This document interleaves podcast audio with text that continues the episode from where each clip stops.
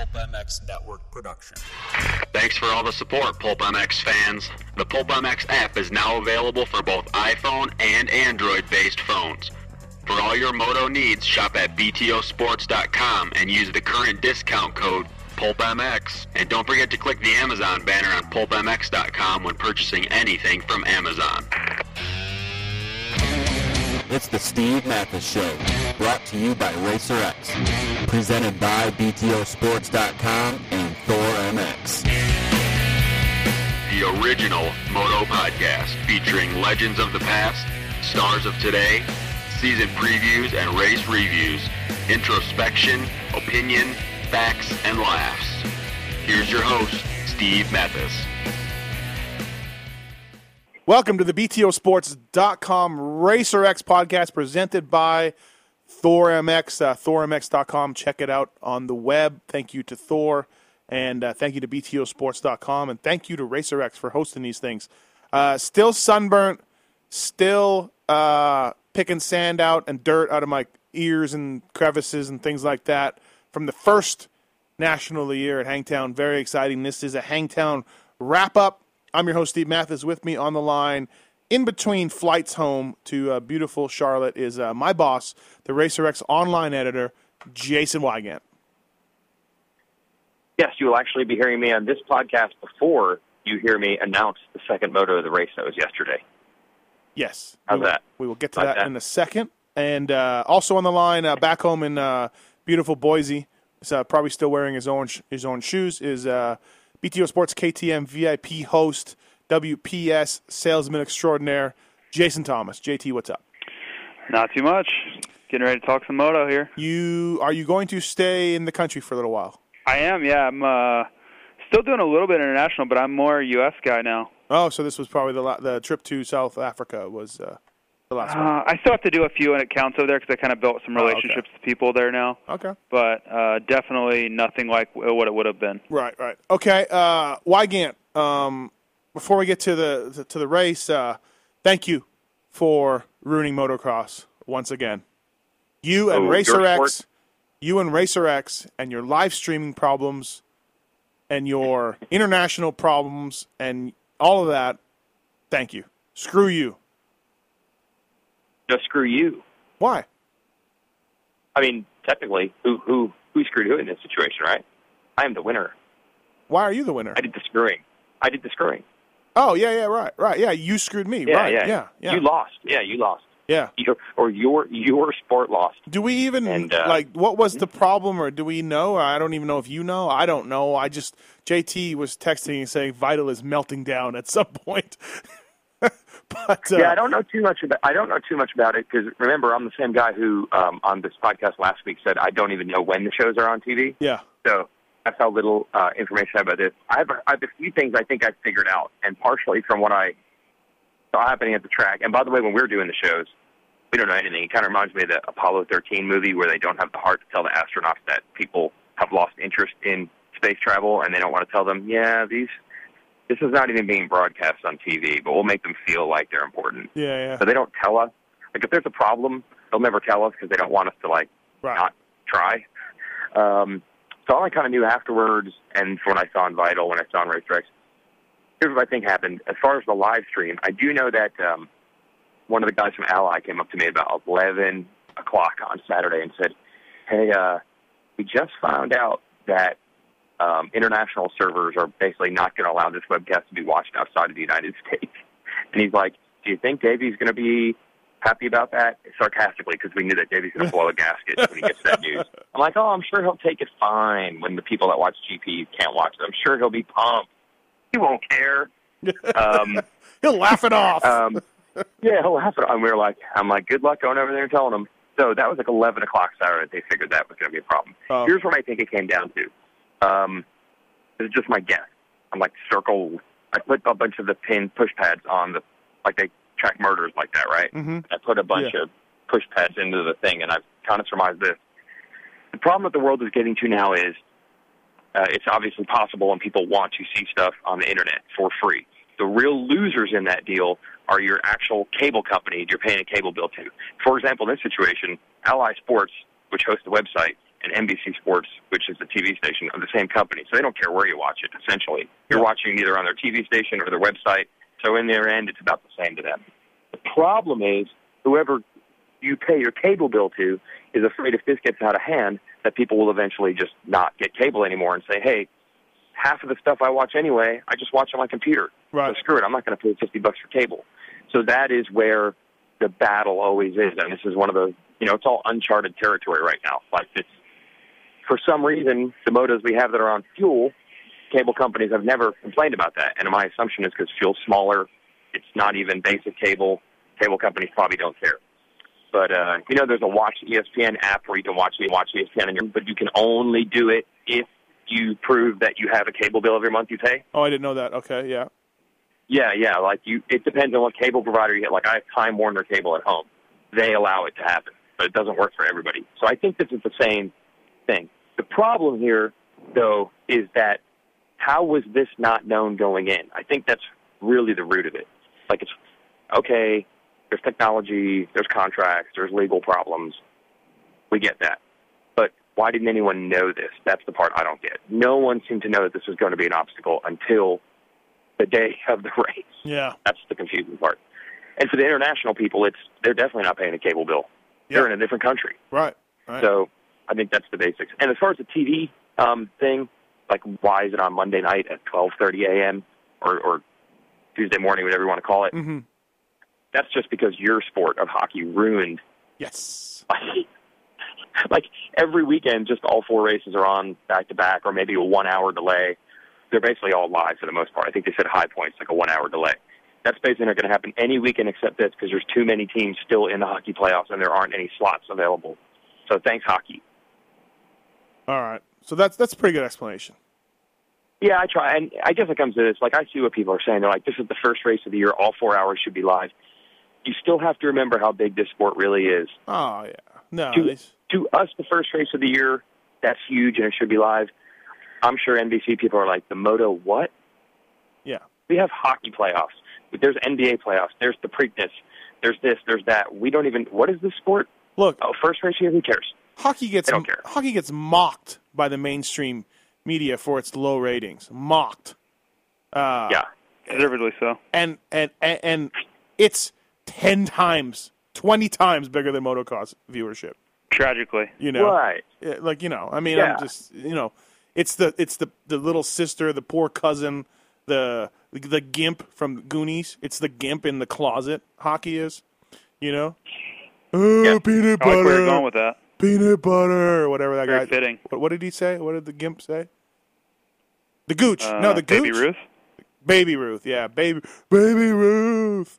Um, yeah. So, anyways, hockey's mocked, and and and motocross is a fraction of that. Sloth. Yeah, I said gimp, sloth. Yeah, yeah. I'm all, sloth. I'm all jacked Gimp up. is Pulp Fiction. Pulp Gimp is Fiction, Pulp Fiction, and um, Goonies, of course, two very similar movies. Uh, um, you know, so yeah, basically that, that that I mean that explains it. Motocross is small. I I I read some of that stuff last night when I got back to the room, and I'm just like, these people are idiots. Like they're freaking out. You know what I mean? Like guys, I just love how bold people are on there.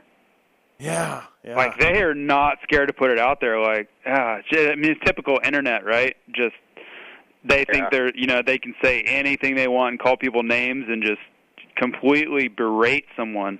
Like there was. I'm not sure what if these people understand what Davey would do to some of them if they said that to him in person.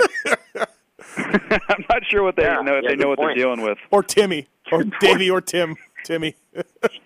Good point. Um, yeah, like, like I- I know that in the end, a lot of people are looking for the solution of they're like, "This is on Davey, fix this." But let's be honest, like Davey cannot fix it. Like just because he runs motocross, that Yeah. means nothing. Like what is he going to do? Call NBC or call Comcast and say, "Fix this"? They're going to say, "And who are you? right. Yeah. what? What is this event?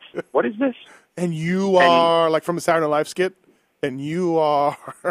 Right, right, right. And I know, yes, but Supercross gets three hours live. Well, it does at 11 of the 17 races. It has just as jacked up of a different networks airing the same or airing the day after as well Yeah. six of the races of the year. And the other thing is, Supercross is lucky enough to be in a niche network that places an extreme importance on motorsports. But look where that's going. That is going away. Yeah. Also, And then Supercross is going to be in dicey in a dicey world two years from now when they start wanting to play college football games Saturday night on Fox Sports One. It's not. It's going to happen. You just know it's going to be a conflict somewhere down the road. yeah, and Supercross and Supercross too, seven o'clock Pacific, uh, eight of the races, or you know, uh, eight o'clock, eight, uh, seven o'clock Pacific at most of them, ten o'clock on the East, Saturday night. That is well known as the graveyard of TV time. Yeah, You know, so that Yes, they don't put Sunday afternoon is not. No, Sunday Sunday, afternoon, Sunday a lot of afternoon is is, on- is on yeah, Sunday it- afternoon. it- it's go time for for NASCAR, for sports, for yeah, Golf. yeah, Yeah, I, I think the biggest problem or the complaint was from just from the re, you know reading what I read. A lot of people plan these. They had like house parties and all these things, and they and basically the fact that they didn't know if if, I there was going to be no coverage, whatever. It sucks. We can deal with it. We're not going to be happy about it. I- you know, we're probably going to bitch and moan a little bit. But the fact that all these people planned, had parties, had people over, barbecues, all these things, and then nothing. You know, when it was too late. That that's where all the anger and all the emotion came in. I totally agree, man. And I I can put myself in those shoes. I remember going in the days of the Supercross webcast before I hosted it, when I was just working at Racer X, and like I didn't even have internet in my house. So I would That go to the money. Racer X office at whatever that is, 10 p.m. on a snowy Saturday in January, to use the internet at the office to listen to the Supercross webcast that would inevitably melt down for Anaheim One. You know, we're talking like 2000, 2001 Yep. you know, the servers would be overloaded, and I'd be like, my whole day was planned around I'm not going out on Saturday night. I'm going to the office to sit in front of a computer by myself to listen to this race. If I knew it wouldn't have worked, I wouldn't have come here. That's for sure, JT. That's the worst part. Not telling people Um, or not knowing ahead of time. internet too expensive back then, Weege. It really was, yes. Yeah, yeah, of course. Uh, yeah, I, I uh, during the regular season, I am in a Kings Ducks market in here in Las Vegas. So if there is a Kings game on, say they're playing a, a, a game, I have the center ice package, which should get me all the, the NHL channels. I'll sometimes go to watch the game, and it will not be available on center ice because I am in a home network. If I'm trying to watch Kings or Ducks, I then go to Prime Sports, which I pay extra for. I pay extra for Prime Sports and that, that package. It's about four dollars a month, six dollars a month. Um, I pay extra. Sometimes those channels figure that Laker basketball is more important, and it's on, but I don't have the channel that it's on, and I can't watch my game. And you know what? I don't go on the internet in all caps and call anyone names. I go, huh, that sucks. Well, somebody does though. You don't, but Well, I'm just, I'm just saying, sure. like, yeah, I'm just saying, like, oh well, you know, like, it sucks. Let me move on with my life here. So, anyways, yeah, all right, we saying. we devoted enough enough um, time to that. How did your? Uh, I have not watched the TV show. I just landed about two hours ago. Uh, how did the the first show go for you, uh, Jeff Emig? You and Jeff Emig in the uh, in the booth. Well, we were just second to none, awesome. Um, dare I say, Emmy Award caliber as always. I mean, to be expected, correct? Um, we did have to break in a new uh, pit reporter for what seems like the hundredth time. I think we've had more pit reporters than races somehow over the last couple of years. How's that possible? But uh, we had yet another brand new, had never been to a motocross race uh, girl. But I, I have to say, um, last year we that was an extreme degree of difficulty, and the the girl they had last year, Kelly, handled it quite well. And I thought, well, that's what they do. They're pros. Any you could plug in any You one of these girls that, yeah. from a thousand different. Yep. It didn't go quite so smoothly this time. Did not go quite so smoothly this time. Um, Yeah, I got a think lot the of- difference I got some was that tweets- I got some Kelly tweets had about it, done. yeah. Oh, go ahead. I got Go tweets about her being terrible, and I don't know if she was. I have not watched it, but JT, I think you were attached to some of those too. Uh, there were some people saying this chick is horrible. Uh, she did call. There were some pretty She did say Martin M- Mus- Musquin one time, which I thought was cool. Yeah. Yeah, I mean, it, good it's thing man, about it's, people. it's got to be really hard. being able to That's- watch yeah, I'm going to give it a yes and a no. Um, I'm, I'm glad people couldn't watch Second Motos because she uh, interviewed Ken Roczen uh, about his win, which is bizarre to me since we had done the show for how many hours at that point and had called his name probably 800 times. Right. and I think she even interviewed him in the first moto and got it right. But these things happen. I think the disadvantage was that she had done a lot of sports but had never done racing before. The previous girls they plug in have at least done racing, and I didn't realize, I guess, how different that is. Like, if you do baseball all the time and you do NASCAR all the time, there's at least 50% more of a similarity. Like when I was taking her around all morning introducing her to people, and I'm, this is Ryan Villopoto, this is this guy, this is this guy, this is this guy, this guy, this guy. And then finally she's like, okay, so where is the mechanics area? Where will I stand? And I'm like, oh boy. oh, you're in over your head. You don't even know what a mechanics area looks like. Yeah. We're in trouble. Yeah, that's Uh, bad. Like I, I feel like uh, I, I don't know. Maybe I'm more well-rounded than she is in sporting, which is quite possible because I'm, kind of a fanatic with it. But I feel like you could put me into a football game or a baseball game or even a hockey game, and I could figure it out pretty quickly. Like I know enough to where I'm not going to sound stupid. I think she was getting nervous because she actually the beginning was pretty solid, and then the bigger mistakes came later. And I was wondering if that's because she was just getting overwhelmed or nervous. So I guess you got to factor that in. But in the end, it's almost the same thing we're saying about you know they should have known ahead of time this wasn't going to happen. The second motos and let people know ahead of time. It's kind of like hey, you're walking the tightrope when you know you're bringing in new people. You got to be ready for that. Like you got to prepare for that. I mean, in this case, it was me trying to train her in five hours, which has worked in the past, but it's not going to work every time. So How much how much lead time does she? I'm sorry, I didn't mean to cut you off there. How much lead time does she have before this event? Like she, you know what I mean? I, I don't know how that works. Yeah, actually, in this case, I'm going to put a little bit on on her. I think because I think she did have a week or two, which doesn't sound like a lot, but No, literally that's, we had that's a lot. That's a Hey, lot. she's it easy. is. the girl last year um, had uh, a day and got it done. Right. Which Yeah, she. I thought she was. She did a great job. I thought. um, yeah, and the one day thing, I think everyone would agree is not enough. But a week or so, I think you should be able to then figure more out. I think. she's easy think on the hard for me to eyes. She's easy on the She is eyes. easy on the eyes. I can tell you though, and from from my perspective, if that was my job and I had, you know, what I mean, my name was attached to it, I man, I would be prepared. That's just me. Like I would know what I'm, who these guys are, what you know, what I mean. Yeah, You're on live doable. TV, you know, like she struggles. She's probably she struggles with a lot of the hot chick syndrome. You know, like And what is this? I'm not. I don't know if I want to be a part of this theory. all right, never mind. What Then. Forget it. Fine. Never mind. Look, when you're hot, you don't have to, you know, put the work in. Your whole life, your whole life, you are gifted because you're a hot chick. Uh, dudes fall over you. They spend money on you. They, you know, if you want to do a career, they'll hire you. Look, look eh, eh, hey, we got Tubby Matthes here who knows, you know, a ton about motocross. Uh, or we got her. Debatable. She knows nothing about motocross. Uh, who we going to put on in, in the camera? You know, there, there's a when you're a hot chick, and I, I'm not. And this is generalizing, of course, but you have an easy life, an easier life when you're a hot chick. This is absolutely 100% true. You don't always have to work really hard to get ahead because men will hire you because you're hot. Not Would saying you put that into the model life yes, kind of yes, yes, absolutely, Okay. absolutely. Model life, bro. It, it's, Okay, so you could you could create, in theory, you could create kind of a, a picture with a caption of her getting pronouncing somebody's name wrong, and then hashtag it model life. Yeah, yeah. Okay, Yeah. okay. No, I mean, look, uh, you know, obviously she's done her work. She's probably gone to school for it. She's, you know, she did a fine job that way. But let's face it, most hot chicks is, you know, they don't, you know, they don't got to really get in there and grind away. You know, so that's all. Um, and everything else in the booth, Weigandt, good. Yeah, I think everything else was good. Um, the racing was was um, well, no, I, I shouldn't say the racing was really good. I know we're going to get into the racing, so I guess we'll just discuss that Okay, as part of the regular yeah, announcement of the racing. I think the show's fun, and I think we've talked about the TV show Right. plenty at this point for Were the first you- round of the year, where there's tons of other stories. Were you? did you work in spraying the pump, spraying with pump? Did you? I didn't have a chance to to get it out, but don't worry, Okay.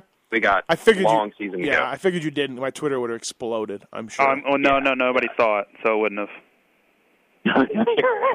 At 12:30 a.m. Monday, your Twitter will explode.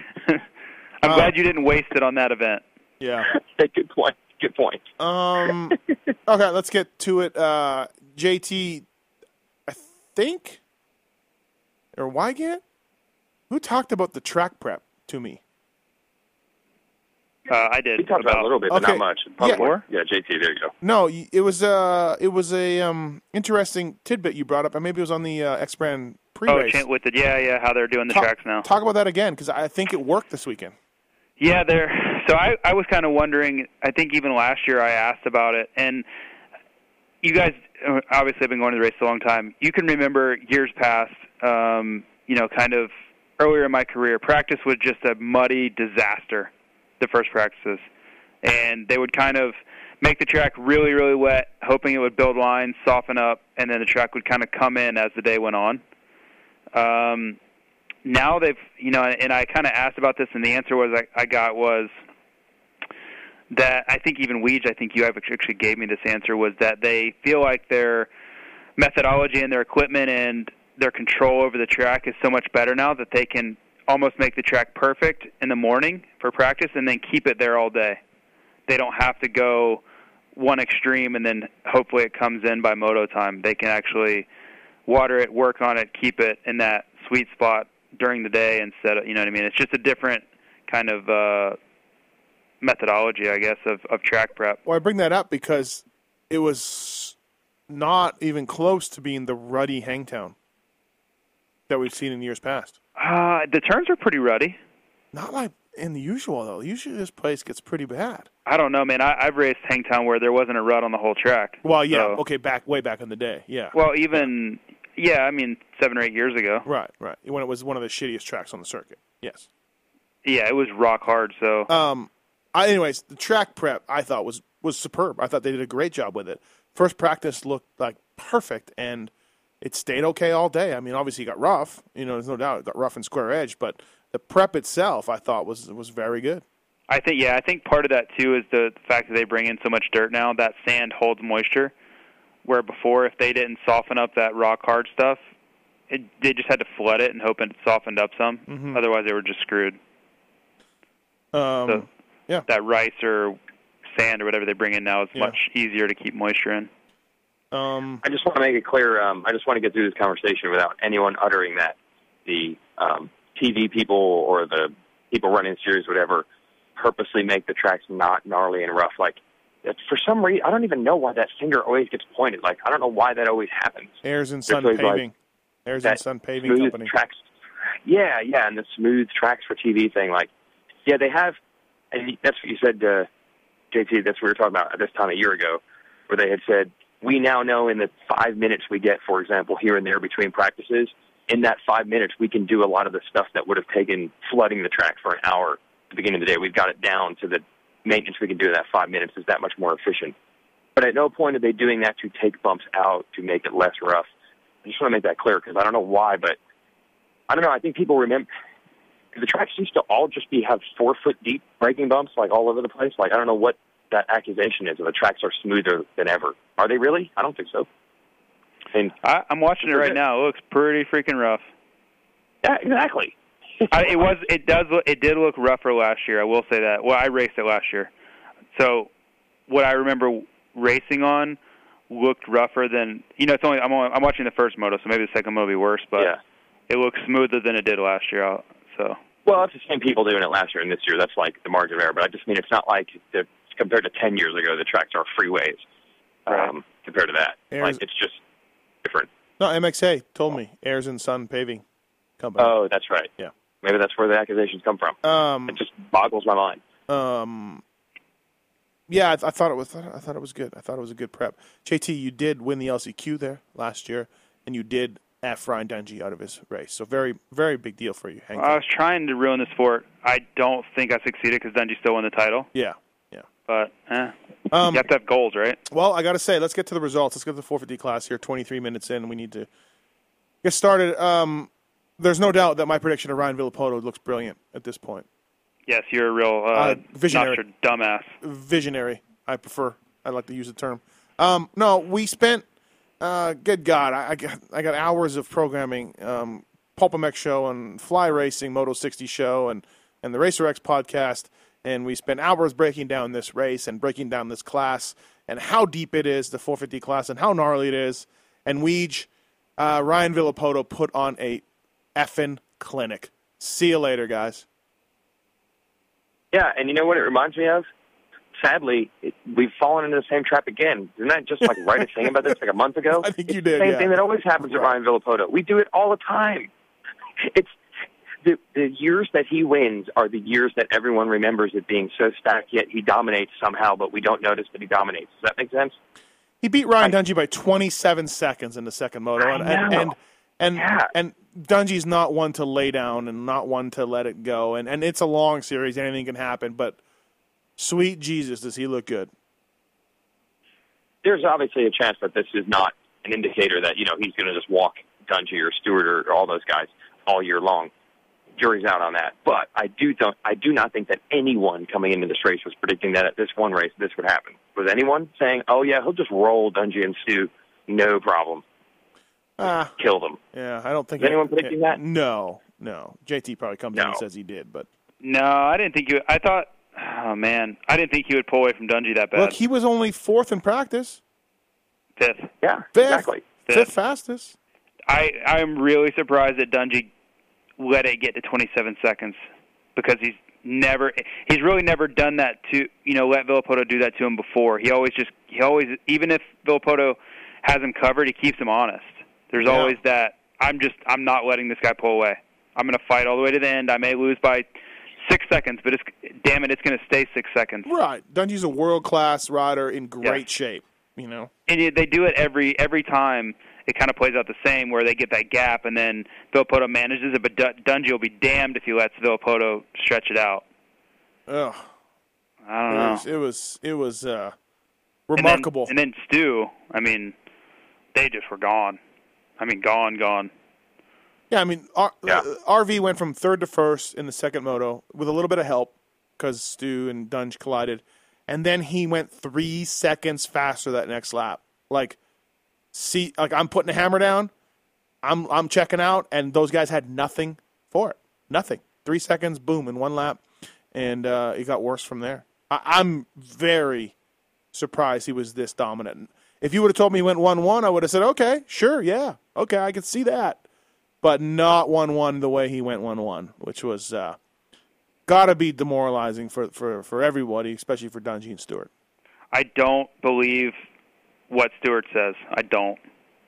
He can tweet oh, how Oh, really? excited he was about how being solid and all that. He, oh man, couldn't have felt good. Villopoto made a big statement. I mean, I'm sure, I'm sure Stewart, if he was worried about finishing and all that kind of stuff, great. But has anyone ever really just done that to James straight up? Just, yep, you're not anywhere close to as fast as me. I don't think so. Not yeah, to that level. I don't And- know, man. People are going to go crazy and say, "Oh, Carmichael." Car-. No, I don't think it's anything don't think so. that simple. No. Because James When James got on a 450, I- I keep never- I never saw Ricky do that to James on a 450. Just completely right away, like you ha- you don't deserve to be anywhere near me in this race right now. You know. Yeah, no, that never happened. No, Stu was closer Stewart to would Con- crash. Stewart Or he'd closer. let that happen. Stewart was closer to Canard than he was to the first two. Yeah, I mean, Canard was Yeah. really close to him. I mean, Villopoto was like 45 seconds ahead of him. Yeah. Legitimately. He's And that's- ripped. He's ripped. That's though. not good. He's ripped. You know, when you watch that first moto, though, second moto, he was, was battling Dungey, um, you know, almost to the halfway mark.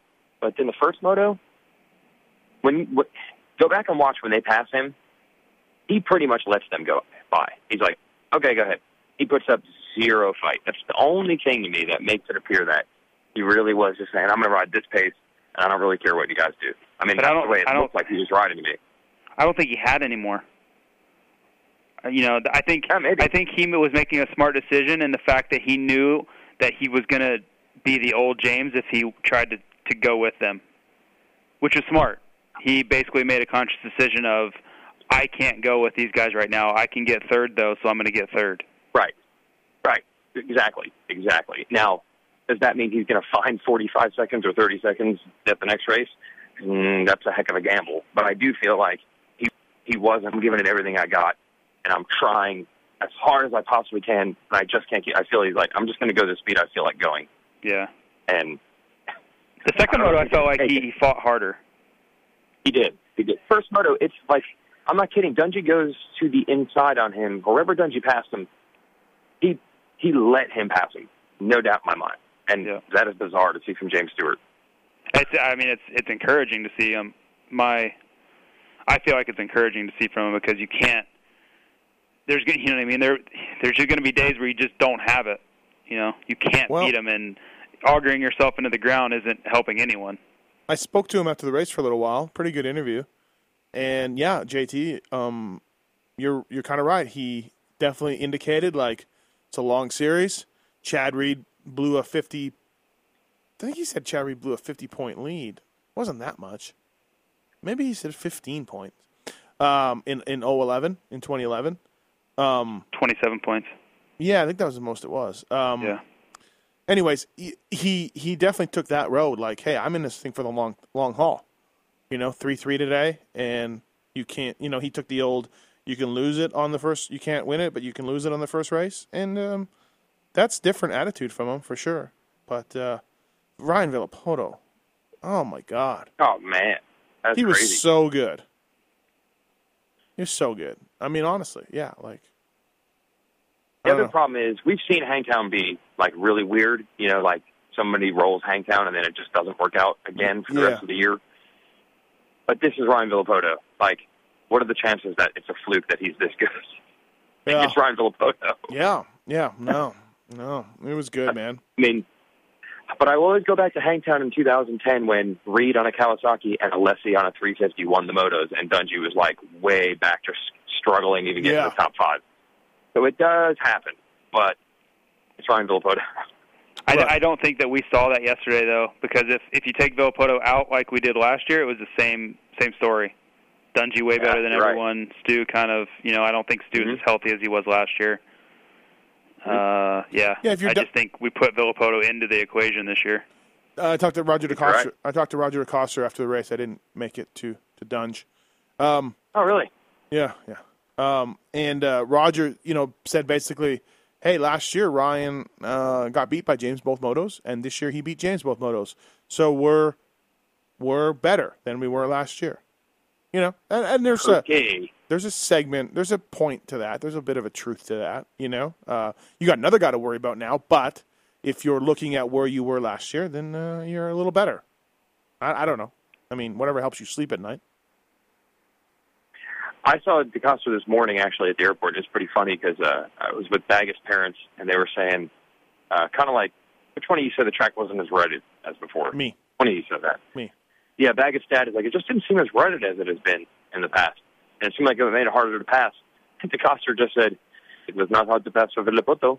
and I thought that was interesting because, I mean, Dungey took, what, 10, 11 shots at Stewart to get by him? Couldn't make it happen. Yeah. And then the first time Villopoto tried to pass Stewart, he just passed him. Right, right. You got to love that about DeCoster though, because he obviously loves Dungey, but he's still not scared Yes. to call like it is. No, no, yeah, he's a good Nope. interview. I thought it was awesome. Yeah.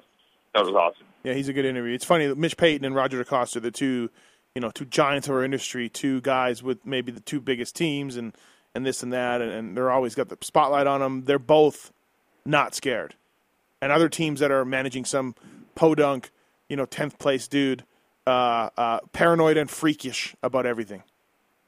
You know, and maybe that's because they're not as secure as Roger DeCoster or Mitch Payton. But it always struck me as funny that you know some of these team managers are scared and paranoid and don't want anything out and freak out and and uh, and then there's DeCoster and Payton just going, eh, Would you like to name names on who you think is paranoid and freak out?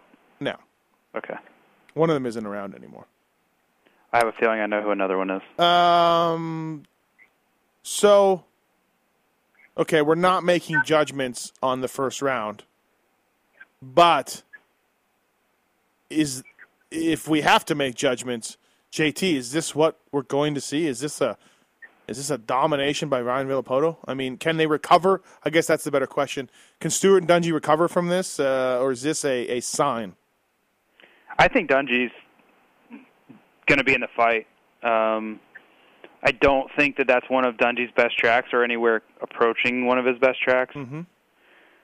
So, um, yeah, obviously, if you're Ryan Dungey, you're not thrilled about how it went. I mean, I'm sure he didn't he didn't like being beat by 27 seconds, but at the same time, kind of uh, you know look at big picture. Got you went two two, not a big deal. Just gonna have to. I think he realizes if if Villopoto stays healthy, that the days the tracks that he's good at and the days he does feel on, he has to win. Like he can't Yeah. he can't give it up on his good days too. He can't lose on his good days. Right. What do you So- think? What do you think, Weege?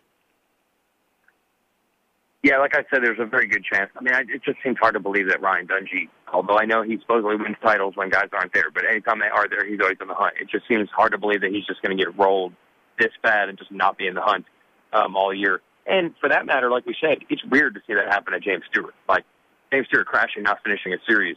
There's plenty of um, thorns on that road, but him just not having the speed, it just seems bizarre to think that that's going to be the case all year. But Right.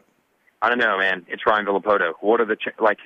Is Ryan Villopoto riding well ever a fluke at this point? Yeah, yeah, yeah. Um, yeah. I, I would be pretty scared. Is I would be. is- I, I'm gonna I'm gonna lean more toward the. As hard to believe as it might be, I'm gonna lean more towards the. This could be a long season for everybody else. Right, right. Um, yeah. Are you ever like, ah, Villopoto was just on that day? No, like you're never like that. You No. Yeah. Yeah. Um, interesting is Stewart went back to a spring fork, and RV actually added Huh. an air, an, another air chamber. Interesting. Yeah, yeah. So um, they're a separate. They're they're Villopoto went one more step forward, uh, and James went back to spring fork. So see what happens there. I asked James about it in the in the post race uh, pro circuit pulpcast, and uh, he said they just got work to do, but they do have access to that same fork that Villopoto has. Um, Trey Canard, Justin Barcia. I was I was Barcia qualified fastest. Trey was second fastest, but I was pleasantly surprised by Trey Canard. I, uh, better than I thought. Like handled everyone, and almost better than James Stewart. And let's not forget, which I was reminded by a member of his family earlier this week. Uh, Trey Canard has done a grand total of uh, one and a half 450 nationals. Now two, Yeah. now two and a half. Yeah. So, uh, what do you think, JT? Uh, impressed with that? Fly racing, by the way. Uh, yeah, I I was thrilled, honestly. Um, Better than you thought, though. uh, I thought he would be four, five, six. Okay. So four is, you know, the the upside of that Mhm. range. So uh, yeah, I mean, as a kind of you know as a sponsor, uh, I was happy with it.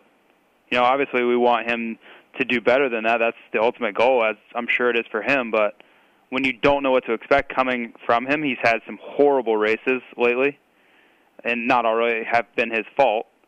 Um, but yeah, it's a great start to the season. I'll take it. Um, sure. Weege, were you surprised at him being that much better than Barcia? Barcia got shitty starts, so we didn't really see them go mano a mano. Yeah, uh, I know Barcia was fast in the first practice, but um, that was probably the least uh, realistic to what the track is actually going to be like. You know, I would even venture to guess that those early laps on the smooth track in practice is almost more about these guys are so close on speed. Well, except for in the races, but I mean practice time wise, you might just get a clear lap. That might be the difference. It's not like because Barcia had a fast lap at 8:45 a.m. that you knew that he's going to win the motos. It just doesn't mean that much. Yeah. Uh, I think it's the first round. It's going to bounce around. I wouldn't be shocked if suddenly Barcia is third at the next race just because he got fifth here. Right. Um, but it was awesome for Canard. It was awesome Yeah, I- yeah. I feel like with Canard, you, you always feel like you're on that tightrope. Like, oh man, right. please right. have a solid race. Please have a solid race. Don't crash. Don't have problems. It just happens a little too often sometimes. Barcia, again, he might be the wild child, but it doesn't happen very often. He doesn't crash out of races. was So six, don't worry about that as much. was six time there? I didn't see think him. so. I didn't see him either. Yeah.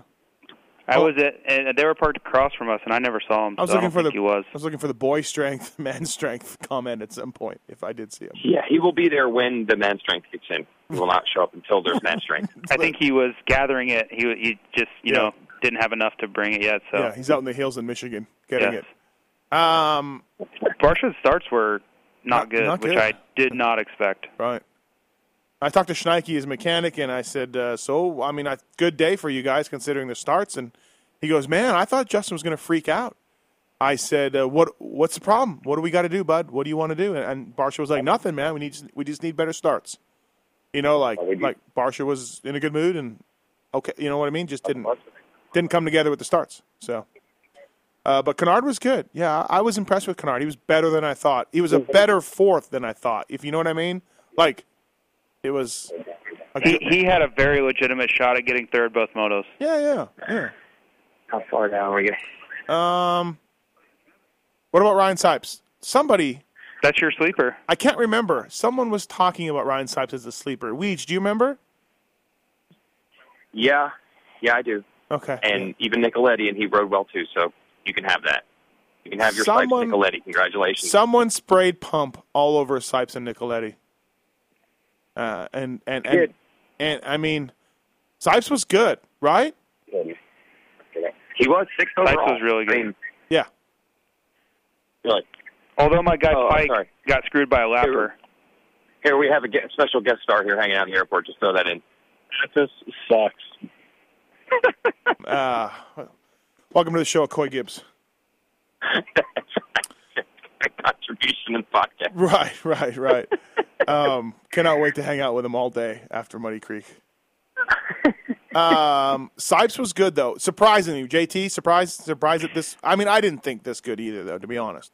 Well, sixth overall. Yes, I'm not. I, I'm surprised. The where he was kind of in the motos, like he was in that seven, eight, nine, ten, kind of. He that's where he was kind of hovering most of the motos. Mm-hmm. That wasn't that surprising for me. I know he's fast. Uh, the consistency and the the net result of sixth is surprising. Yeah. Him and Peick, man. Uh, I tweeted it for Racer X. Uh, that's what motocross is all about. Last lap, they were going to kill each other for sixth. It was awesome. It was yeah, my awesome. guy got my guy got screwed. Who's your guy, Peick? Yeah, No. Lapper. Um, Lapper. Lappers are uh, they're ruining the sport. they are. They are. Yeah. Um, JT, you and Bumpers I, at Hangtown in the late in the second 450 moto at Hangtown. They do. They every time. Every if time. it's not if it's not one or another. Good things always because guys retire. yeah, terrible. Uh, JT, we are out some money. The 800 did not come through for us. I'm gonna work some kind of double or nothing. He's not doing it. He's not doing it. He wants no, to cash no, out. no. We, wants- I have I have six days to to negotiate. I'm just gonna pay. I'm just gonna pay. uh, uh, he didn't get the starts. Weigandt and for Michael Alessi, that's that's it. When he does not get the start, you know he, he's not charging from the back. Yeah, that's certainly a huge, huge factor. I even heard, uh, I think I was talking to Davey about that coming into the race, where he's like, you know, that's the thing that always hurt Michael Alessi. He never learned the path, which is true to a degree. But here's the other thing that hurt Michael Alessi. As a professional, has Michael Alessi ever been as fast as Ryan Villopoto? Uh, I heard something about amateurs, but not, as a professional, no. He won. Right, He beat mean- him straight up in 06 at Hangtown. Alessi went one two one or one one, and he beat Villopoto straight up. But other right. than that, Okay, I, so they're- other than that, I don't have anything for you. yeah, the first, the first moto of Villopoto's first full season, he did beat him, and then every Yes. moto subsequently from That's all I there. got. That's So all I got. Yeah, exactly. There's been more problems for like I think people want to think with Alessi it's like you're a magic wand away. Like if you if he wasn't with Tony or if he learned how to pass, then you would finally see all, like just not as fast sometimes. Like I don't think at any point like the Michael Alessi who could get a whole shot and mess with Dungey Stewart Villopoto for a few laps, he wasn't there. to Hangtown. Whole shot or Surprisingly, surprisingly, right? Yeah, absolutely. Like Right. I don't think I, I would have taken. I'm glad I never talked to Knowles. I would have taken that he would have finished in the top five bet all day long. I would Right. have taken that, Right. and I would have lost fifty dollars. I was shocked that he was that far. Knowles comes up to me. Knowles comes up to me in the second practice, screaming at me. He was going all out. He was going all out, and the best he could do was sixth. Everyone else was cruising, and he was going all out. He was treating it like a moto, and he was only sixth. Like he was, Knowles taking this very, very seriously. That's Uh, that's what I'm going to use. I'm going to use that ammo against him to get him to fall Yeah. into a double or nothing. Hey, uh, I texted Davey to come on the Pulp Show uh, to explain himself, perhaps. Yezik? No, Davey Coombs. Okay. And he said, uh, "My voice Okay. is my voice is shot. The internet fired me. I'm going back to working for the racing paper." Uh, I saw him at the, air, the airport this morning. His voice is shot. Yeah. Um, Yeah. I don't know from Ari. I don't know yelling at the computer. I'm confused. It's that time again. Thanks for listening to the Racer X podcast show, brought to you by BTOsports.com, presented by Thor MX. I appreciate it. Don't forget to click on the Amazon banner on PulpMX.com to help out PulpMX.com. We appreciate it. Listen to these commercials, buy from these sponsors. Thank you for listening. See you on the other side.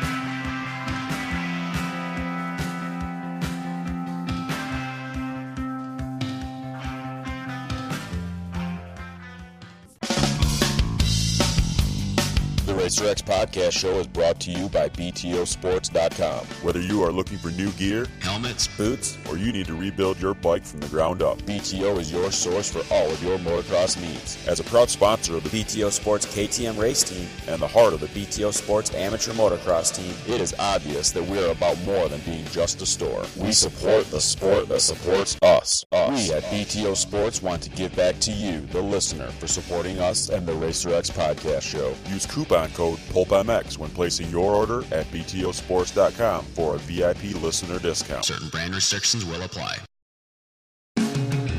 For 2013, JT Racing enters its next generation with the all-new Evolve Light, ProTech, Enduro, and limited edition collections, taking quality and innovation to a whole new level. Also available in youth sizes, Each collection is built with high-grade materials, offering its own unique characteristics to meet the demands of today's riders, both recreationally and competitively. To find a dealer or view the entire collection online, log on to jtracingusa.com. Championship proven. Many motocross apparel brands make that claim, but only Thor can back it up. As America's first motocross apparel brand, Thor has set the standard for delivering the highest quality performance racewear on the market for the past 45 years. With champions like Ryan Villopoto, Blake Baggett, and Dean Wilson, to name a few, our products truly are championship proven. To see all the new 2013 products, visit ThorMX.com or head to your local Thor Parts Unlimited dealer. Thor, the official racewear of Supercross. Uh, anyways, back to the back to the race results. Uh, Andrew Short, J, uh, JT, what'd you think? Uh, I said it was classic Andrew Short, where everybody kind of doesn't talk about him, and and he doesn't, he's never that good at hangtown, anyways. And then at the end of thirty plus two, there he is, sixth place. He went six ten on the day for seventh overall. Yeah, um, it's kind of what I expected. The second moto wasn't what he was really looking for. I think first moto was okay. Second moto, um, you know, I think he'd like to have that one back, but uh, not a bad way to start the season. I mean, seventh overall. Um, kind of arguing with my team owner a little bit about this morning. I, I don't think he would have. I think six was kind of his ceiling for yesterday, sixth Yeah. overall, Yeah, and was meeting some resistance in that theory. uh, but P- PEDs. that, that was my honest opinion. You know, if I see Right. if I see differently, I'll, I'll say differently. But that's what I felt. Yeah. So, yeah. um, not a bad day for sure. Um, Weege, who was faster? Who was more impressive, and got the worst results? Well, we know who got the worst results, but who was m- more impressive with the shittier results? Dean Wilson or or Malcolm Stewart? Uh, I think Wilson, and uh, sorry, I think in the first moto, I think Malcolm was better. Like I think he would have won that battle. I know that uh, Wilson stalled first, Yeah, but it seemed to me watching that battle that Malcolm seemed like the fastest of the group. Maybe not by much, but just you know you get held up in a corner here and there, and you just can't quite get around the guys. But he looked like quickest, which I think we all thought that there was potential that he could really do well on the 450. hmm But I didn't see it as being that good. Like I didn't think. I know Wilson's been off for a while. Yeah. But Short's a pretty solid guy. I, I wouldn't have thought, oh, Malcolm will be right there battling for six with Wilson and Short. No way I thought that. yeah, yeah. That was good. Um, but I'm a little disappointed because, okay, so heartbreak in the first moto, like literally last lap or second last lap, he goes out uh, with a bike problem while while in sixth, right? Was he sixth? I think so. Yeah, he was sixth. Um, Yeah, and and then I'm a little disappointed in the second moto. Like, what happened? He just kind of rode around in fifteenth. I know. he crashed on the start. Okay, crashed in the Yeah, start. he was last. He was last on the first lap. Oh, he was. Okay. Yeah, All right. Well, yeah. then, then then that's good. I have not studied lap times or lap charts or watched the race or anything. Um, so what do you think? Every of, one of those guys Okay. didn't have justice in the second moto. Like none of them had a chance to redeem themselves. Wilson, he got taken down on like that pile up with like Weimer, Rattray, uh, Grant got taken down in that group. Like every one of them that had a flash of brilliance in the first moto Yeah. did not have a chance to re- re- avenge it in moto two, just like Malcolm did. Yeah, kind of yeah, all got screwed. yeah. Weimer, Weimer. Weimer had a rough. He said he got run over like nine times. He said he, he said he just kept sitting there and everyone was just keep running him over. So, um, Nicoletti, 11-11. Very solid too, coming from the back, right? I mean, charging. Uh, yeah. Broc Tickle went down in the first moto. I, Broc let me down a little bit, even with the crash. 14-12. Eh. Uh, JT Chad Reed sick all week. That's about what you thought you'd see. Uh, man, I, I didn't even think he was going to race. Oh, really? Yeah, it's kind of one of those deals where it's not my place to go telling people he's sick. You know, like he can handle his own media. But yeah, it wasn't good. Like all week, he was just in bed. Not he didn't ride at all. Um, Mhm. Basically, getting fluids all week, and yeah, probably could have gone to the hospital. Maybe you know, just not good. So first moto, I was actually shocked that he got tenth. Like I couldn't believe it. Oh, okay. And then in the in his truck before the second moto, he's like doubled over. You know, like I'm like, man, should I get some help here or something? You know, like it's not good. Like trying to puke and shivering and just just Right, bad. right. You know, I felt I felt for him because he's running his own deal. You know, like he it's his name on the line and he wants to be out there and he's got I'm sure he's got tons of pressure on him. Well, someone called him a pussy on Twitter too. Well, yeah, it's just stuff like that. Like, I mean, really? Like, if he was if he was a pussy, he would have just stayed home. You know, like, sorry guys, I'm sick, staying at home with my family. Yeah. You know, like he flew across the country, tried to ride. You know, he obviously gave it everything he had. Whatever. People are just stupid. Like, people are so ruthless on the internet. It's unbelievable.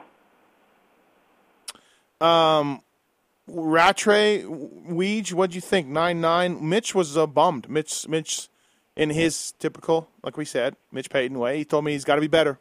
He's got to be faster. I expected more.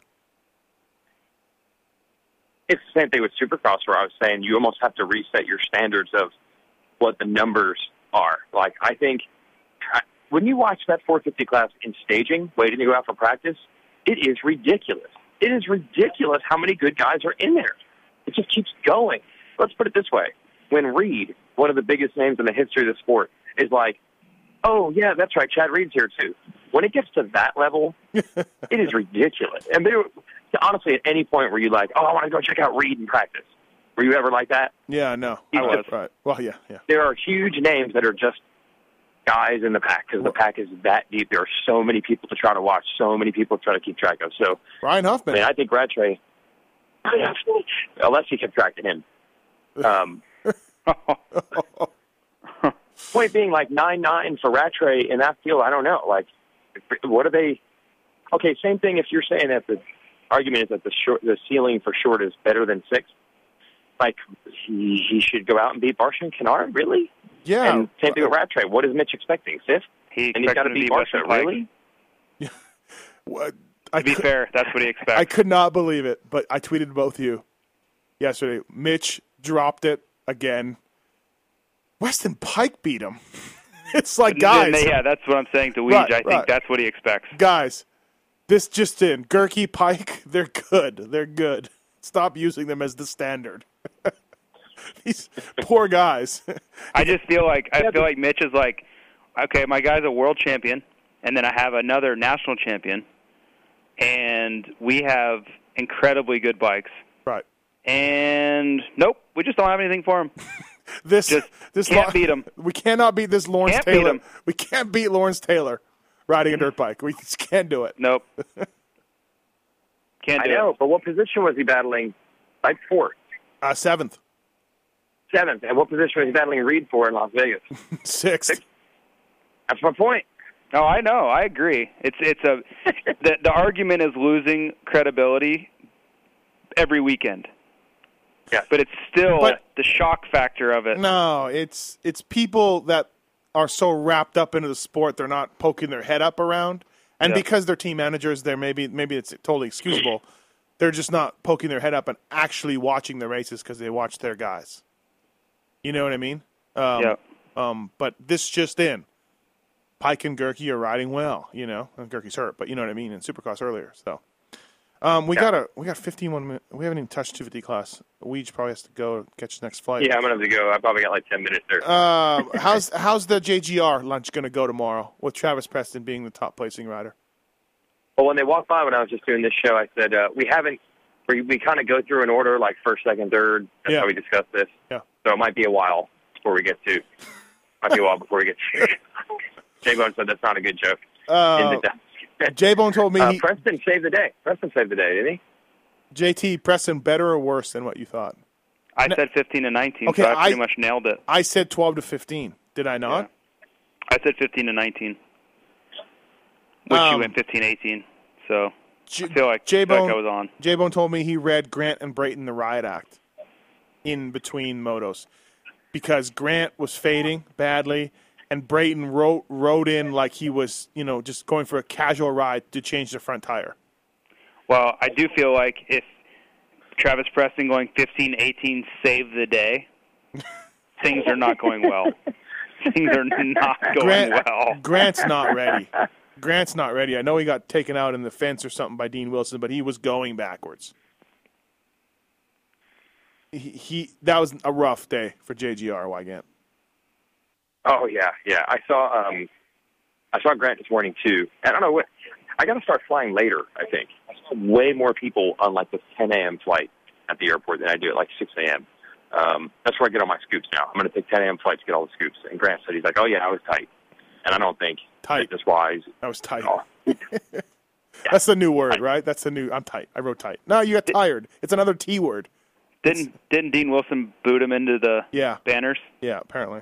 Well, th- he did. Yeah, he said it was good. He said he went into the fence and the bike stopped on the fence and he flipped over it. And then he said fans, a fan, literally some big dude, picked him up and threw him over the fence to get him back onto the track. Nice. Nice. I believe that belongs to Mr. Gilmore. Is it that guy? Yeah, that guy. Jack, jackass. Uh, no, wait, no, a different guy. Different guy, different guy. Yeah. Um, Frederick Noren, probably the first name that you scroll down and you go, well, Preston might be w- the first guy that says you say WTF because you're like, what year is this? But uh, uh, I thought Preston did well, but the first guy maybe Frederick Noren, 16, 17. Yeah, and he had 15th the second moto locked up, and he just completely died the last lap and a half. Oh, did he? Yeah. Yeah. Yeah. I mean, I mean, when I say completely died, he was rolling the track, not jumping tabletops. right. I mean, rolling the track, and luckily, he there was only two guys left on the lead lap. On the lead, yeah, yeah. yeah, so he still got 17th. Uh, Michael Byrne, what did you think, JT? He He started up front, second moto.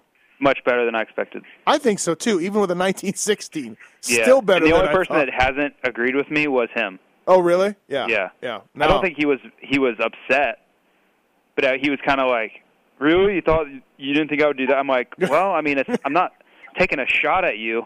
Right. You are historically a top ten guy, but dude, you haven't been riding. Like you haven't Yeah. raced in nine months. Yeah. Yeah, I, yeah, it was better than I thought. You ran top ten for like ten or fifteen minutes the second moto. Right. You know who was depressed after the race was Nick Way. Uh, Weege. Did you devote any love to Nick Way on the TV show? Uh, and this, I would have loved to, but in this field, that's kind of tough. It'll, it'll happen at some point in the 12 rounds, but there's too much to keep up with. looking we at- did get a lot of burner in, though. We did get a lot of burner in. Oh, shocker. Shocking.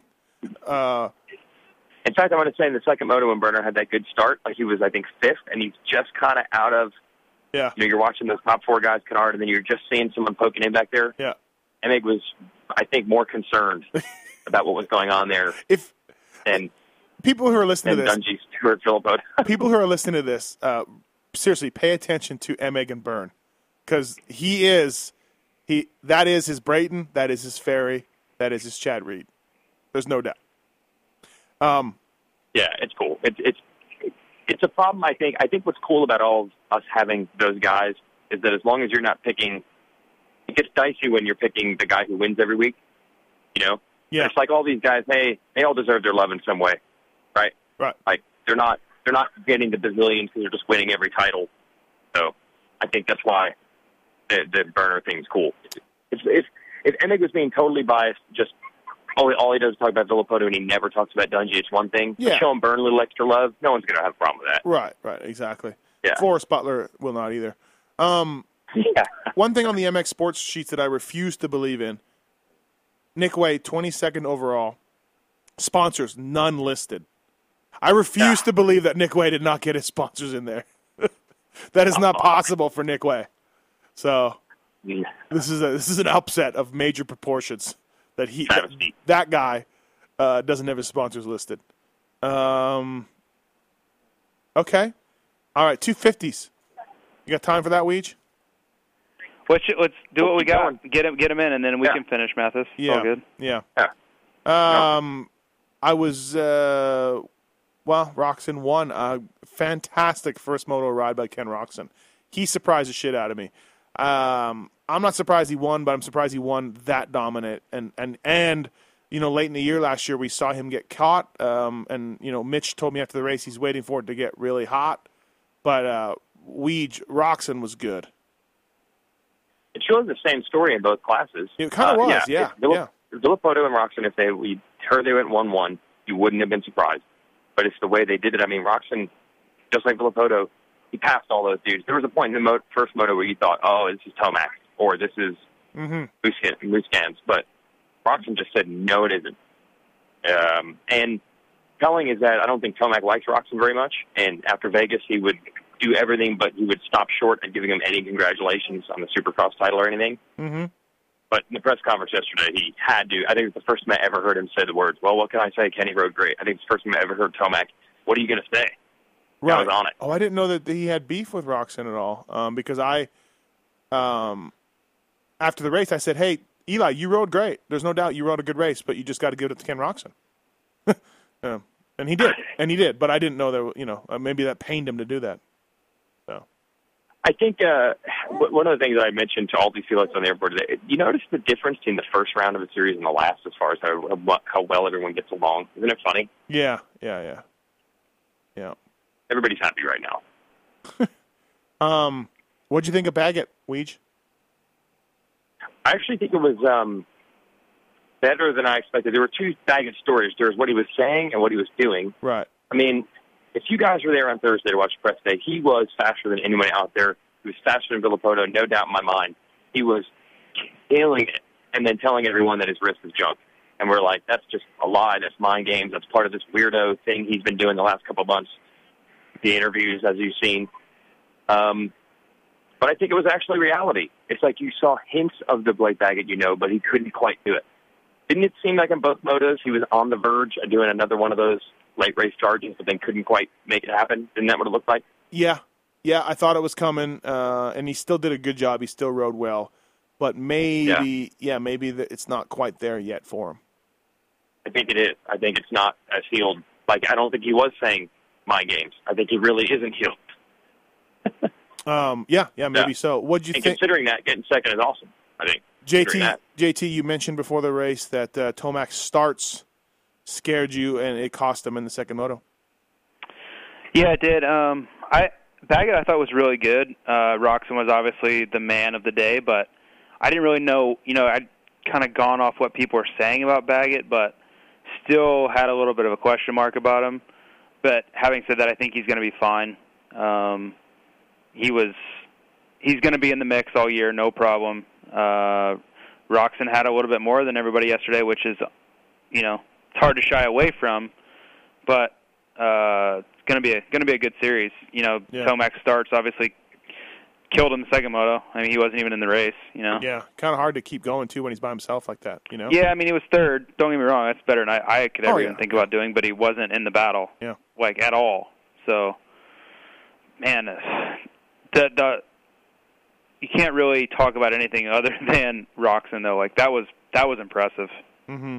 I just felt like he wasn't even trying out there. Yeah, he looked good, man. That was that was the most impressive thing. I was sitting there watching uh watching with Chad actually and we were both just like, Man, he looks like he's cruising. Like Yeah. that's a little bit scary. the uh the both classes guys one one um well the two fifties went two three three two Uh, but four four, one one. The the 450 class was one one two two three three four four five five five. Like, and I tweeted this last night. The the um, I'm not surprised at the front runners. They're all the guys we talked about being the front runners, but all of them seemed better than everybody else. Wouldn't you agree, Weege? Like, Musquin four four was four four. Like he was better than everybody else. But and same with Barcia. Like Barcia was five five, but he was much better than the sixth place guy. The gap yeah, is there. Because uh, they even had some adversity. Like Barcia had the bad starts, and he just rode up to the position. Yes. And then, of course, that second moto, you had Osborne and Musquin go down, and Musquin had to go. They were, I think, maybe ninth and tenth, or tenth and eleventh, and they both came through to get fourth and fifth anyway.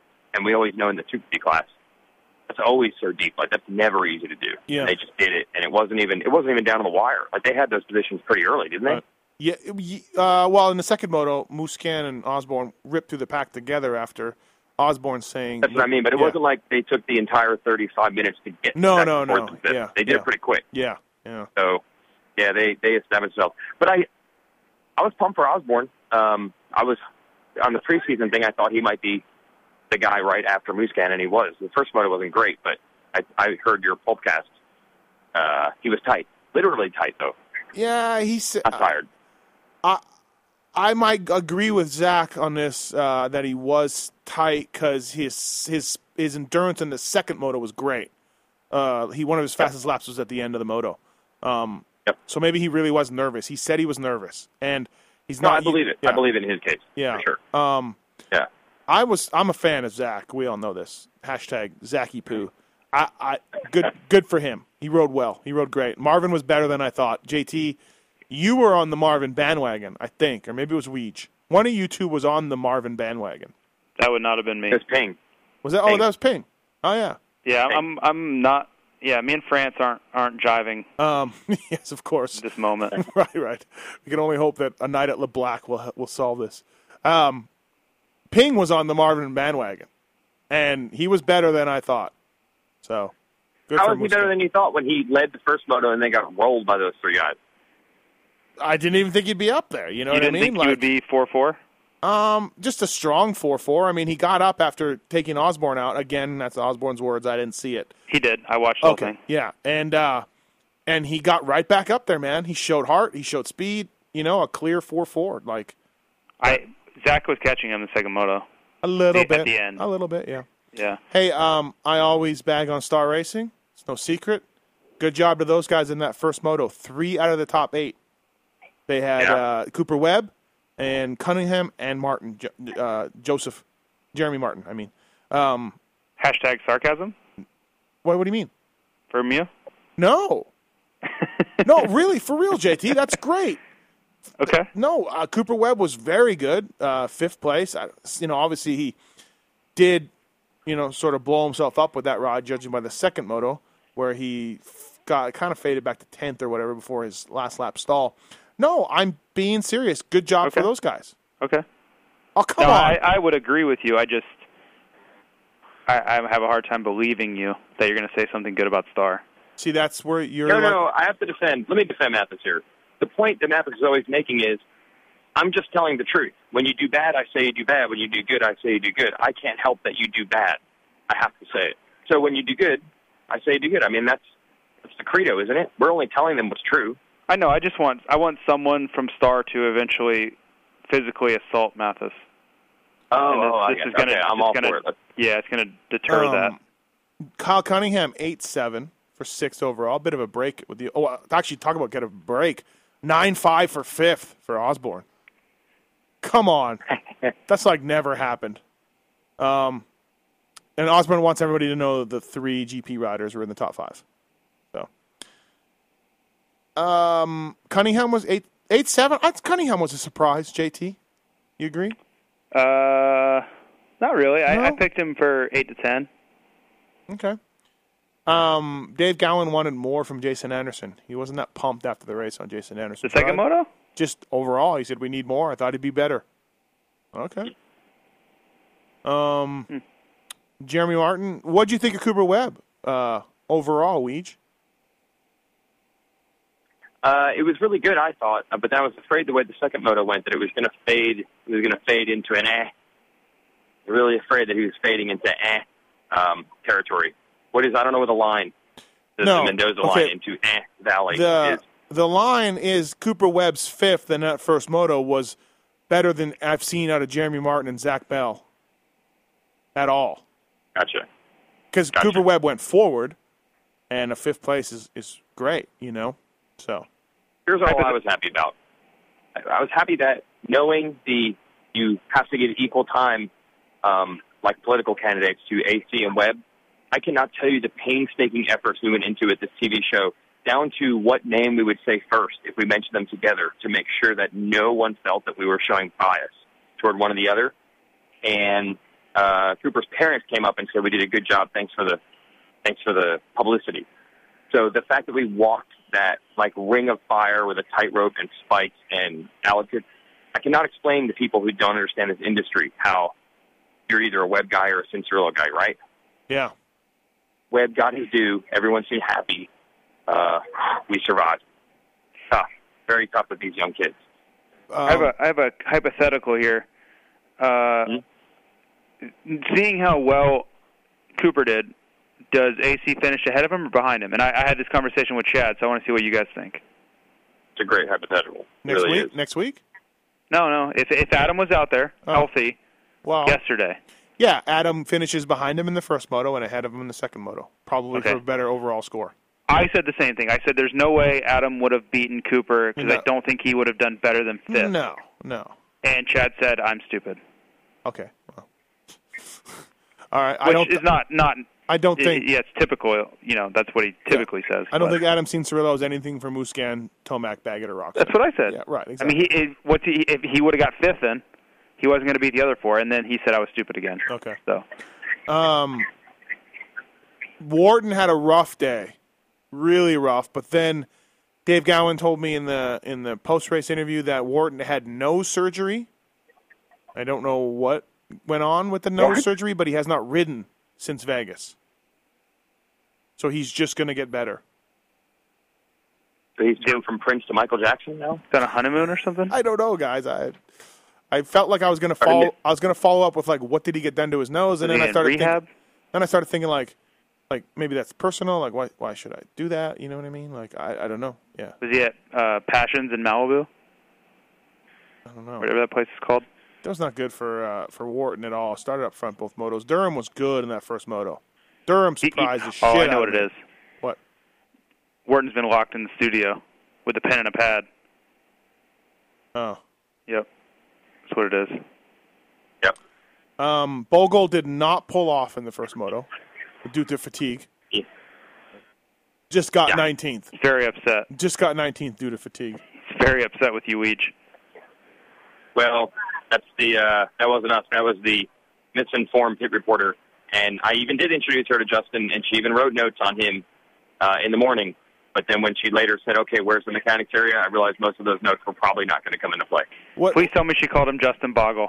Oh, did did Bogle did Bogle tweet or something about TV or something about TV? You know about this? Oh, Oh, very upset. oh, I didn't. I don't follow him. I guess Oh, I yeah. thought I did, but oh, okay. So he was saying I did not. I was not tired. Uh, he said that uh, he got 19th because of arm pump, and then capital letters. Yeah, right. Oh, Something about the TV, and he crashed twice, etc. okay. And then Yeah, what happened on the something show something was- about something. There was a rap reference in there too. I, I don't know what he was talking yeah, about. of course. Right. The, on the show, um, all of a sudden she buzzes in and says she has an update on Justin Bogle, and she said, "Yeah, he's in the mechanics area." And I talked to his mechanic, and he said he's just too tired. Just take a break. He's just too tired. And I was like, "Wow, that is." And I said, "Wow, that's really strange because we talked to Justin before the race, and he said he's in much better shape now because he was kind of healed up halfway through Supercross and decided to just focus on outdoors. And he said he's in really, really good shape now. It's kind of surprising, but I can't help it if the pit reporter apparently asked the wrong mechanic for the wrong rider, the wrong quote. Uh, no, you can't. I and so she reported on that, but then I saw Chad Reed pull off in the second moto, and I'm like, hey, hey, Chad Reed just pulled off. This is big news. You need to report this because Chad did it really kind of stealthy. Good job by Reed for doing that, by the way. and uh, she she never reported it. So I'm, I'm you know I'm like, hey, report this. Like that's a big name right there, Chad Reed. Yeah. But okay. I'm not sure she knows. Um, uh, I'll take it with Bogle. I feel bad for him. Like he did get screwed in that situation because people are going to watch the show and really think that he just got tired and pulled off, which is never a good rep to have. Well, uh, uh, maybe she was confused because I believe Zach Bell just pulled off for being tired. Who'd she second ask for, moto. Ludi? Zach, Zach Bell, I believe. I don't know what was wrong with him, but he pulled in the mechanics area, second moto, and just sat on his bike. Just sat there. That's probably what it was. And oh, it's this first moto. This is first moto. Yeah, yeah, no, this was second moto, so I, she, maybe she's you know, Right. predicting the future now. But I think that Oh, okay. I, I don't know what was wrong with Zach Bell, but nothing looked obvious, you know. And Uh, I think he finally got a good start, and you know, he did get a good start. He got the whole shot in the second moto. Finally, finally. If anybody's thinking the Zach Bell train is on the tracks now and moving forward, it is not. Um, Dominic, somebody is- get a hold of my check. Dominic, somebody get a hold of Rocco. Uh, Dominic Izzi, not good. Uh, Jake Canada came from dead la- or way back in both motos. He charged hard. Dylan Epstein, 11th in the first moto. Don't know much about Dylan Epstein, but good ride. Uh, Yeah, Cole, second Cole, second national ever. Cole Seely, yeah, he debuted at Elsinore. Cole Seely was way back both motos, 14-14 on the day. Um, Justin Hill was solid. Savatgy, I thought was good. There's some people that like just don't believe in Savatgy out there in the pits. Like they're just like, kid's a punk. He'll never do anything. He sucks. And I'm like, all right, well, he just keeps doing well. Savatgy's in really good shape because I? I was sitting with uh, Colleen Millsaps and Brian Johnson who train him, and so obviously I was getting you know they're back and forth the whole time. What's he doing? Why why is he taking that line? You know, the whole moto. Uh, but at the end, he was strong. You know, so Yeah. obviously I was paying more attention to him than I would have, and Right. He was in really good shape. Maybe we'll finally have that breakthrough MTF athlete that we've been waiting on. Davos, bro. Um, Alex Martin, JT, you did he make your fantasy? Did he help you? I didn't pick him. Oh, okay. Martin was uh, battling with his brother though. We'll always like to see that in the second moto. I thought that they weren't coming. Yeah, That- I was that was told. what I was told. Yes, I was told they were not coming. Also, eleven ten would not be there, and I never did. Is that a Rock River bike? I never saw the box fan, so I don't know. We Rock River to the rescue again. Yeah, I think it, I bet you it's Rock River. I think I think they got. I think they when they did go to Minneapolis, just not in time to race. Hilariously, and I think they like stockpiled Rock River with like enough. If we can't get to Vegas and all this other stuff on the west, we'll just have enough to work with. I think that's what they did. and I think that they're probably going to be at Hangtown, but like this week. Yeah, right. There's like a there's like a quad, uh, like a Rancho Cordova Toyota, you know, off-road ride day, and they'll be out there. They're a week behind the Nationals. They're going to catch up eventually on the off week. they just keep missing. We're we're off to Hangtown. Oh shit, missed it. Well, we're going to go to Denver. Oh, we just missed that one too. But then on the off week, they'll be really early. They're going Uh, No, to yeah, yeah. really on it. Right. Yeah. Um, what stood out for you in 250s Weege for a surprise or, or a disappointment or anything? Was there one person? Uh, um, is Durham okay? He might be my surprise. Who? Durham. You say? Dar- Darryn Durham. Yeah, I'd Pretty sure say, he's uh, okay. Durham was. Yeah, he's okay. Um, I, I talked to some people who talked to him after. He was a huge crash apparently. Yeah, but uh, yeah. he was all right. I think that was in the pleasant surprise category. That was it. Like there were so many guys coming in that were have been hurt for a while. Mhm. Didn't really know what to expect. I thought for him that was awesome. Um, you know, get I think was it sixth in the first moto. Yeah, Um, yeah, six. And he was fast in practice, and he was, I think, even second moto probably would have been okay until he had that crash. So he's off to the races. On the other end, I think um, there had been some spraying with pump for Izzi, and uh, he was up there in practice also, did not materialize in the races. Which I hate to say, that's kind of the old book on Izzi, right? That's like Yeah. fast. Yeah. It doesn't make it happen for the entire 30 plus two. So Very that's tired. a worry, I'd say, right there. Very, Very tired. tired. Exactly. Yeah, very There tired. He was on my with pump. fantasy team, and I may have cursed Nico Izzi's name multiple times. Mm-hmm. Yeah. Um, I thought he'd be a lot better. yeah, especially especially being one of those guys that had outdoors, you know, on the mind coming in, outdoors on the brain. Yep. We always see those guys do good. The uh, um, yeah, that wasn't very good for Izzi. Also, he had knee surgery in October, So I'm thinking Yeah. I've had knee surgery. I mean, James Stewart had knee surgery in February and came out and won the first national by 20 seconds. So I'm like, surely his knee won't be an issue at this point. Eight months later, you know. Right. Uh, yeah, I don't, I don't know. I, I don't, I haven't talked to Nico. I don't know what you know what the deal is, but I expect I kind of surprised at that result. Huh. Yeah, Gowan wasn't too pumped on him either. Uh, obvious for obvious reasons. Davalos, Mitch said he needs to see more out of the Daval- Davalos. He needs to see more out of him. And I just kept my chuckles to myself and moved on. He had a big crash first moto. Yeah, hit him. Hit, yeah, he, Big Mitch- one. Yeah, Mitch said it was pretty good. Maybe it shook him up for the rest of the day. I'm sure he'll be stronger from here. How Um, much does that pain you to say? whatever, man. The guy's a good rider. He's a very talented rider. yeah, I'm sure. But remember what I said about like unzipping your pants? Oh no, Ouija. Or- Whoa, What? whoa. No, JT, you weren't on that one. wow. No, no. We're talking about diddling. JT, you weren't on there. But uh, the 250 podcast, I, I said when you want to, you in there's times in motos where you have to unzip your pants, take your balls out, put them on the crossbar, and you got to go balls out. Yep. You have to go balls out. And Martin cannot do that. I, I don't believe Martin can do cannot do that. That's not a strength of his. You know, it's a more of a finesse guy. And there's times when it's hot and it's rough and it's hard, and those are the balls out times. And, and Martin's just not one of those guys. Um. All right. Uh, anything else? Um, anything else from Hangtown? We, man, I, I feel like we, we breeze through this thing. But Derek Anderson was back. Les Smith didn't have a good day. Chris Blose didn't have a good day. Um, Ryan Huffman. Good, good to see Ryan Huffman out there. Uh, Ruining the sport. Swanepoel. Now, now, now, the Alessi's had no new technology. Weigandt, correct? Uh, incorrect. Now, Oh, Mike says no. I'm so confused. I'm so confused. Ah. Mike says no. Um, so then I see Tony um, seconds after Mike on Saturday, and I said, "Oh, hey, talk to Mike. I guess it was just suspension testing. It didn't it wasn't actually like top secret technology, just the normal stuff, right?" He's like, "No, no." I'm like, well, "What do you mean no? That there actually is something?" "Oh yeah, there's something." I'm like, "Is there one thing or multiple things? There's there one actual thing?" "Oh yeah, there's one thing."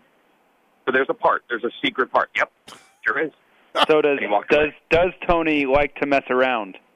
So he just walked, and he walked away. Weege. That was it. That's as far as you got. It was all, hey, what more is there? It, it's top secret. He's not going to tell me. So we got, all I can confirm is if they had it or not. And they did have it, whatever it was.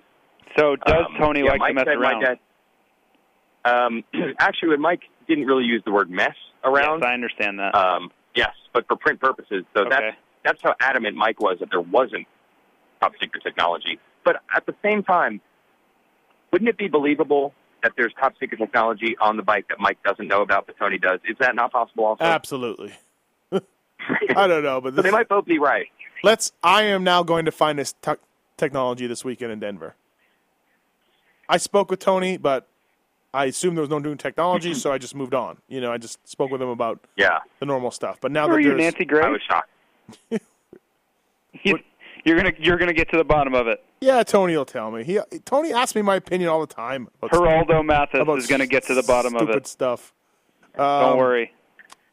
The uh, by the way, the he's ripped. Uh, me sending the photo to RV did reach the camp of James Stewart and James himself.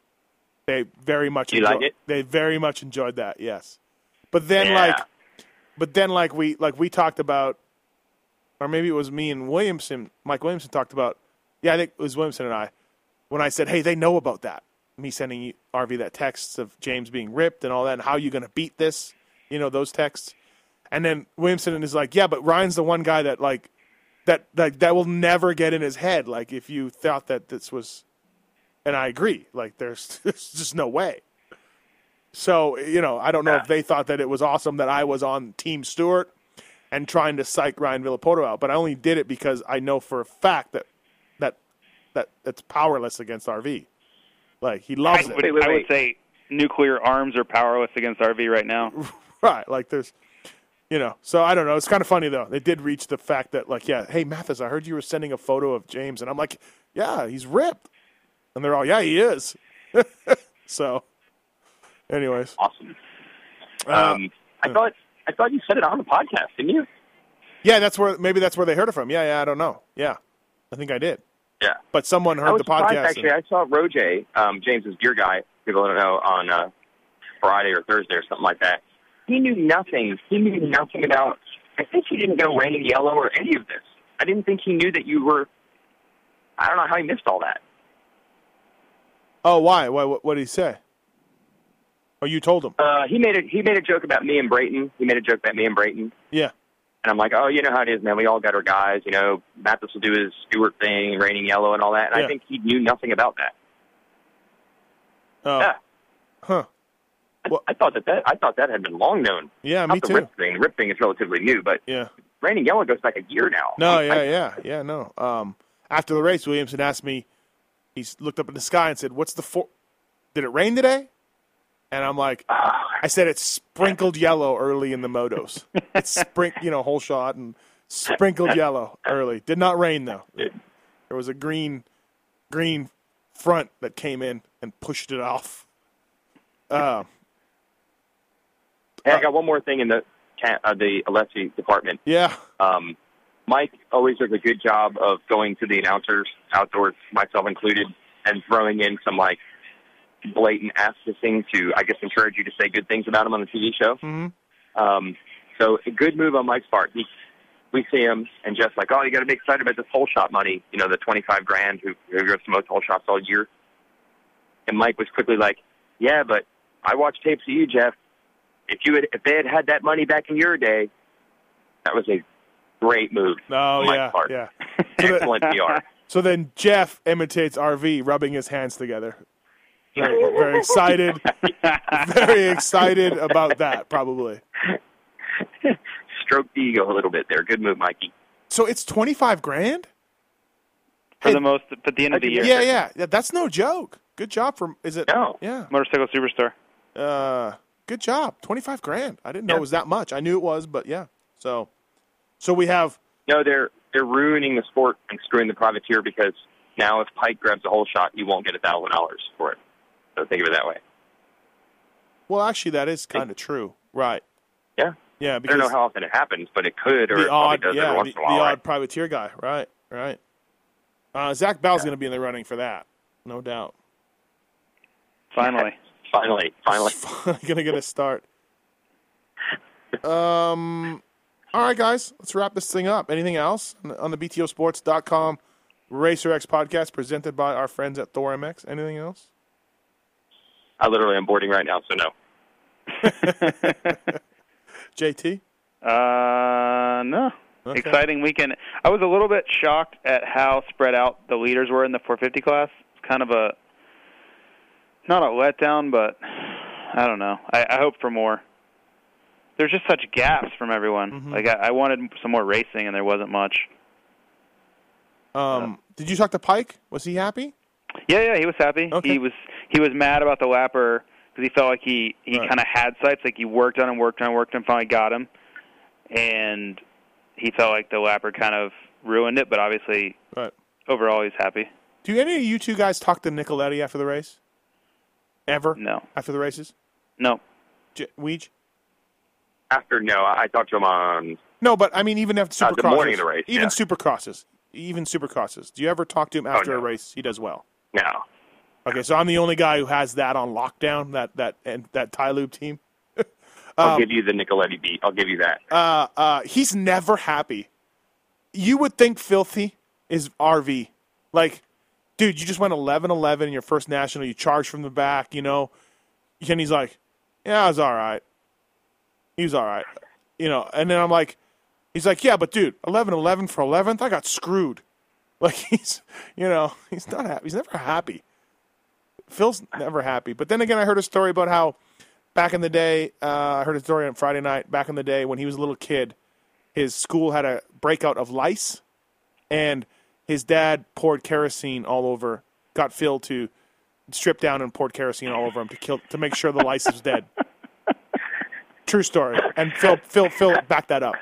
Zach Everyone knows why why hate kerosene. Zach Osborne may or may not have told me that on Friday night.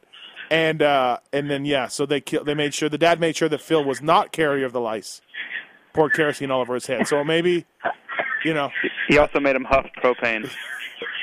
that's where he's at. All right, Weed, you're boarding. Uh, thank you guys for doing the BTOsports.com Racer X podcast presented by Thor MX. Thor MX, the gear of choice of Martin Davalos and Adam Cianciarulo. So, uh, yeah, I just did that. That's right. Sweet. Um, all right, guys. Thanks. We'll see you this weekend. Yep. guys. Bye. Thanks for listening to this episode of The Steve Matthes Show. Search Pulp MX in the iTunes Store to find the more than 200 episode archive or get the Pulp MX app for your iPhone for the complete Pulp MX fix.